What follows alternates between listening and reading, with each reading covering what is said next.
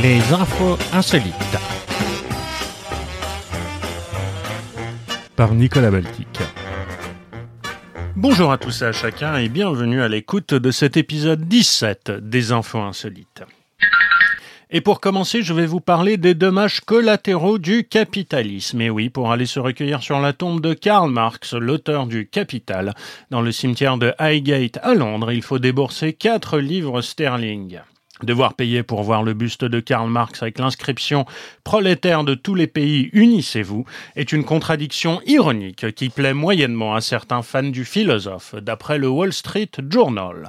Alors le quotidien américain capitaliste a notamment interviewé Ben Glinetsky, un militant marxiste anglais âgé de 24 ans qui a refusé de payer son ticket et préféré regarder la tombe de loin à travers les barrières.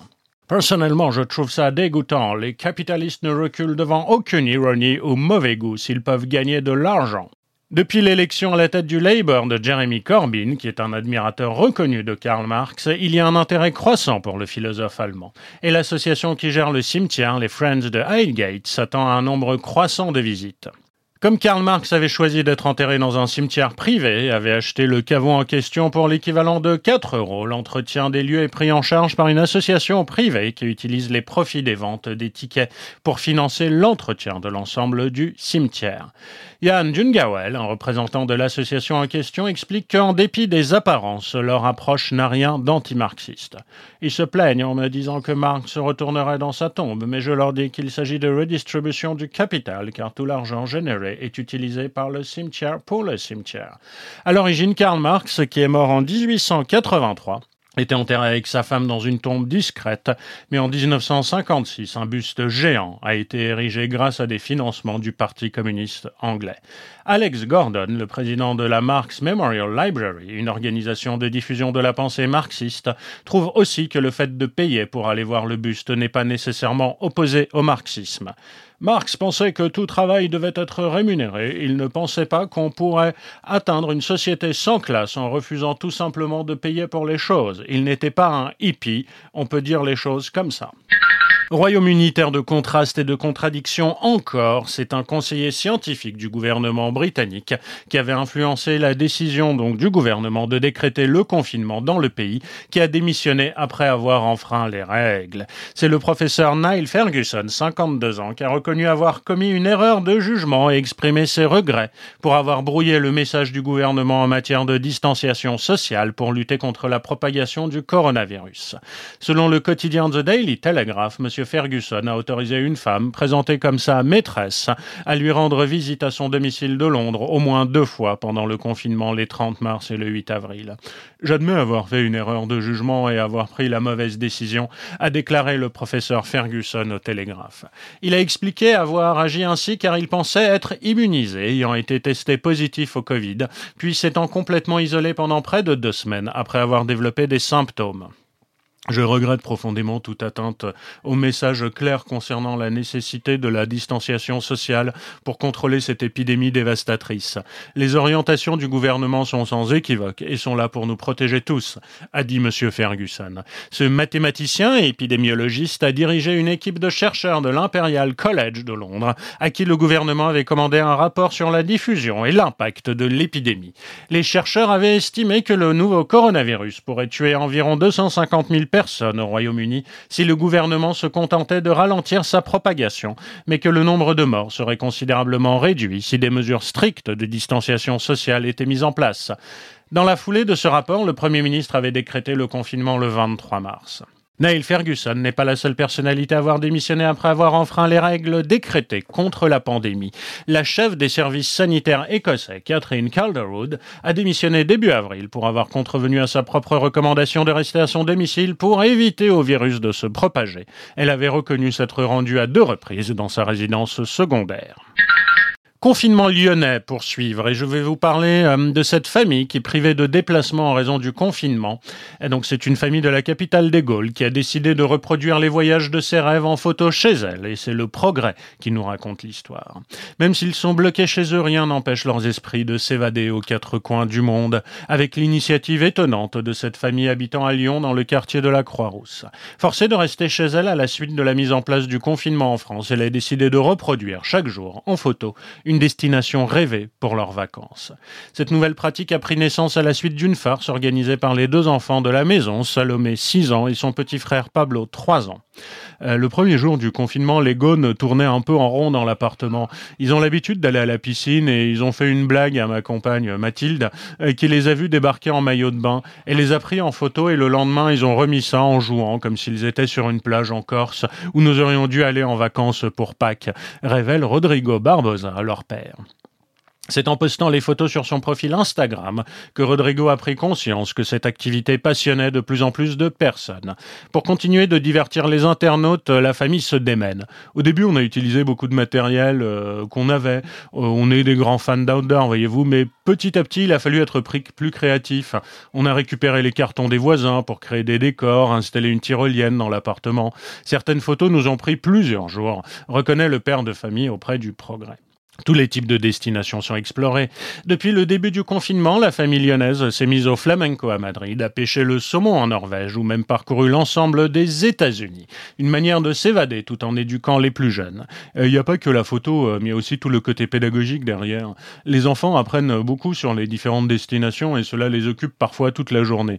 Ils ont par exemple passé la journée à monter une tente dans le salon et puis ils y ont ensuite passé la nuit, se souvient-il. Une véritable liste de destinations à reproduire a déjà été imaginée et devrait continuer de rythmer leur quotidien. On a hâte de retrouver l'extérieur, d'aller marcher en montagne, confie malgré tout Rodrigo Barbosa. Cela permet de passer le temps en attendant de pouvoir réaliser leur objectif de base, se rendre en Corse pour les vacances. Car tous les enfants ont des rêves et partons maintenant dans l'Utah aux États-Unis où un enfant de 5 ans a été arrêté sur une autoroute alors qu'il avait pris le volant du véhicule familial pour aller s'acheter une Lamborghini en Californie, à donc des milliers de kilomètres de là. D'après la police routière de l'Utah qui a stoppé le garçon lundi, il était parti de chez lui après s'être disputé avec sa mère qui refusait de lui payer la coûteuse voiture de sport italienne de ses rêves. Il a décidé de prendre lui-même la voiture et de se rendre en Californie pour se l'acheter. Il risquait d'être un peu court niveau prix d'achat car il n'avait que 3 dollars dans son portefeuille, a commenté un porte-parole de la police d'État, hein, qui existe aussi dans l'Utah et pas seulement à Hawaï comme voudrait nous le faire croire la télévision. Une vidéo diffusée donc par la police montre le SUV conduit par l'enfant sinué en travers des voies de l'autoroute au milieu des autres voitures et camions qui le dépassent. Le véhicule se range ensuite sur le côté gauche de la route lorsque l'agent Mike Morgan a actionné sa sirène de police. Lorsque l'agent Morgan s'est approché à pied de la portière du conducteur, la main sur euh, son arme, il a trouvé étrange de ne pas pouvoir apercevoir la tête du chauffeur depuis l'arrière. Le garçon, dont l'identité n'a pas été dévoilée, a réussi à conduire environ 3 à 4 miles avant d'être stoppé et n'a heureusement pas provoqué d'accident. La famille a affirmé que le garçon était sous la garde d'un aîné ce matin-là. Ce dernier s'est endormi et le garçon a pris les clés du SUV suspendu à un crochet dans la maison, a expliqué la police. États-Unis encore, drame de la connerie humaine qui n'avance pas toujours masqué. Calvin travaillait comme vigile dans un magasin Family Dollar à Flint, Michigan, États-Unis. Vendredi 1er mai, il a stoppé une femme à l'entrée de son magasin car celle-ci voulait rentrer dans la boutique sans porter de masque. Euh, toujours est-il que cette femme, Charmel, de son prénom, s'est énervée, a commencé à crier, lui cracher dessus avant de finalement remonter dans sa voiture et l'histoire aurait pu s'arrêter là. Mais vingt minutes plus tard arrivèrent le mari et le fils de Charmel et prirent à partie, c'est une façon polie de dire prendre la tête, avec Calvin le vigile. Et c'est là que le drame est survenu. Le plus jeune des deux hommes a alors sorti son arme et a tiré une balle dans la nuque de Calvin, qui tomba au sol. Le Washington Post relate qu'il a été transporté à l'hôpital et y est mort. Toute la scène ayant été enregistrée par les caméras de surveillance, l'auteur et ses deux complices ont été appréhendés, accusés, écroués et ne manqueront sans aucun doute pas d'être condamnés prochainement par la justice. Mais souvent par là-bas, la connerie avance masquée avec des masques made in America caca. C'est en Californie, alors que les habitants du comté de San Diego sont désormais obligés de porter un masque dans l'espace public et qu'un homme est allé faire ses courses vêtu d'une cagoule du Ku Klux Klan. C'était samedi dernier et c'est un homme qui a donc décidé d'aller faire ses courses avec une cagoule d'une société secrète terroriste suprémaciste blanche, qui a désormais la taille d'un groupuscule américain d'extrême droite et qui a été vu en train de déambuler dans les allées d'un supermarché Vons dans la ville de Santi. C'est ce que nous rapporte le NY Post. Choqués, les employés du supermarché ont à plusieurs reprises demandé à l'homme de retirer sa cagoule ou de quitter les lieux. Il n'a pas obtempéré. Un responsable du magasin a remis le couvert un peu plus tard en l'interpellant à la caisse et l'homme a finalement accepté d'enlever son accoutrement, payer ses articles en cash, puis a quitté les lieux. Les réactions, évidemment, ont été nombreuses. Euh, no place for hate, a déclaré sur Twitter Tammy Gilles, directrice régionale de la Ligue anti-diffamation de San Diego. Et le maire de Santi, John Minto, a quant à lui juré sur les réseaux sociaux que les actions de cet homme ne représentaient pas du tout les valeurs de la ville de près de 60 000 habitants. La superviseure du comté de San Diego, Diane Jacobs, a également condamné les agissements du client. Les images que j'ai vues sont odieuses, a-t-elle confié. Ce racisme flagrant n'a pas sa place à Santi ni dans aucune autre partie du comté de San Diego. Ce n'est pas ce que nous sommes et cela ne peut pas être toléré.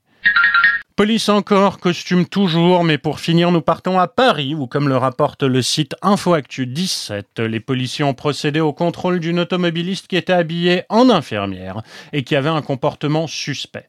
Et il est apparu que cette dernière faisait des livraisons de cocaïne dans la capitale. Confrontés au confinement, les dealers usent de nombreux stratagèmes pour continuer à livrer leurs clients. Et c'est le flair des policiers à vélo, nous raconte donc à InfoActu 17, de ces nouvelles hirondelles leur flair, donc, a permis l'interpellation d'une femme qui réalisait des transactions de drogue mardi dernier en plein cœur de Paris. Cette patrouille de police à vélo se trouvait sur le boulevard Montmartre, dans le deuxième arrondissement, vers 15h45. Admirez la précision. Les fonctionnaires ont aperçu une femme au volant d'une Ford Fiesta qui semblait perdue. La conductrice ne cessait de regarder son téléphone qui lui servait de GPS. Ils ont décidé de procéder à un contrôle et se sont aperçus qu'elle portait une blouse d'infirmière avec un badge où le nom d'une femme était inscrit. La conductrice a été invitée à présenter son permis de conduire à la carte grise du véhicule et elle n'avait aucun des deux documents. Quant à son attestation de sortie, elle n'était pas remplie. Au cours du contrôle, les policiers ont remarqué de nombreuses alertes de l'application Snapchat sur le téléphone de la contrevenante. La jeune femme a donné verbalement son identité, qui n'était pas celle inscrite sur le badge de sa blouse, et a indiqué avoir 25 ans, précisant être domiciliée à Champigny-sur-Marne. Interrogée sur le motif de son déplacement durant le confinement, cette dernière s'est emmêlée dans ses propos. Devant l'état de stress de la conductrice, les policiers lui ont demandé si elle n'avait pas consommé de produits stupéfiants ou si elle n'était pas en train d'en livrer. Et rapidement, elle est passée aux aveux. Elle a sorti un sachet en plastique de son soutien-gorge qui contenait quatre pochons de cocaïne et l'a remis aux policiers. Elle a alors été interpellée avant d'être placée en garde à vue. Cette mise en, la mise en cause transportait une quinzaine d'autres pochons de cocaïne, sur une vingtaine de grammes en tout, mais également plusieurs billets, pour un total de 370 euros. Lors de son audition, elle a reconnu qu'elle était en train de livrer de la drogue au domicile de plusieurs clients et qu'elle avait mis cette blouse d'infirmière avec ce badge pour passer inaperçue, alors qu'elle ne travaille pas dans le domaine médical. Encore que ça, avec un bon avocat, ça puisse se plaider. Et nous apprenons aussi par le même site qu'une euh, technique similaire est utilisée par des dealers à deux roues qui portent des vestes de la société Deliveroo ou Uber en espérant ne pas être contrôlés par les forces de l'ordre. Et c'est encore lundi dernier dans le quatrième arrondissement qu'un homme à vélo qui avait un sac de transport Deliveroo a fait l'objet de vérification.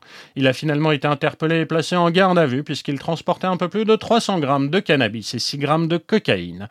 Il a rapidement reconnu qu'il ne travaillait pas pour cette société et qu'il avait acheté ce sac pour faire ses livraisons de produits stupéfiants en espérant ne pas se faire remarquer. Les interpellations de ce type se multiplient dans la capitale depuis le début des mesures du confinement mises en place pour freiner la pandémie. En ce moment, toutes les techniques sont bonnes pour les dealers qui veulent passer inaperçus dans Paris, explique une source policière. Ils essayent aussi de plus en plus d'envoyer des femmes pour effectuer les livraisons à domicile, pensant que cela sera moins flagrant. Une stratégie qui n'a visiblement pas fonctionné pour cette femme déguisée en infirmière grâce au flair incroyable de nos policiers. Et c'est tout pour aujourd'hui. Euh, j'aurai le plaisir de vous retrouver la semaine prochaine pour de nouvelles infos insolites. D'ici là, bas n'hésitez pas à écouter des podcasts, restez chez vous si vous le pouvez et euh, passez une excellente semaine. À bientôt pour de nouvelles aventures insolites. C'était Nicolas Baltique. À très bientôt.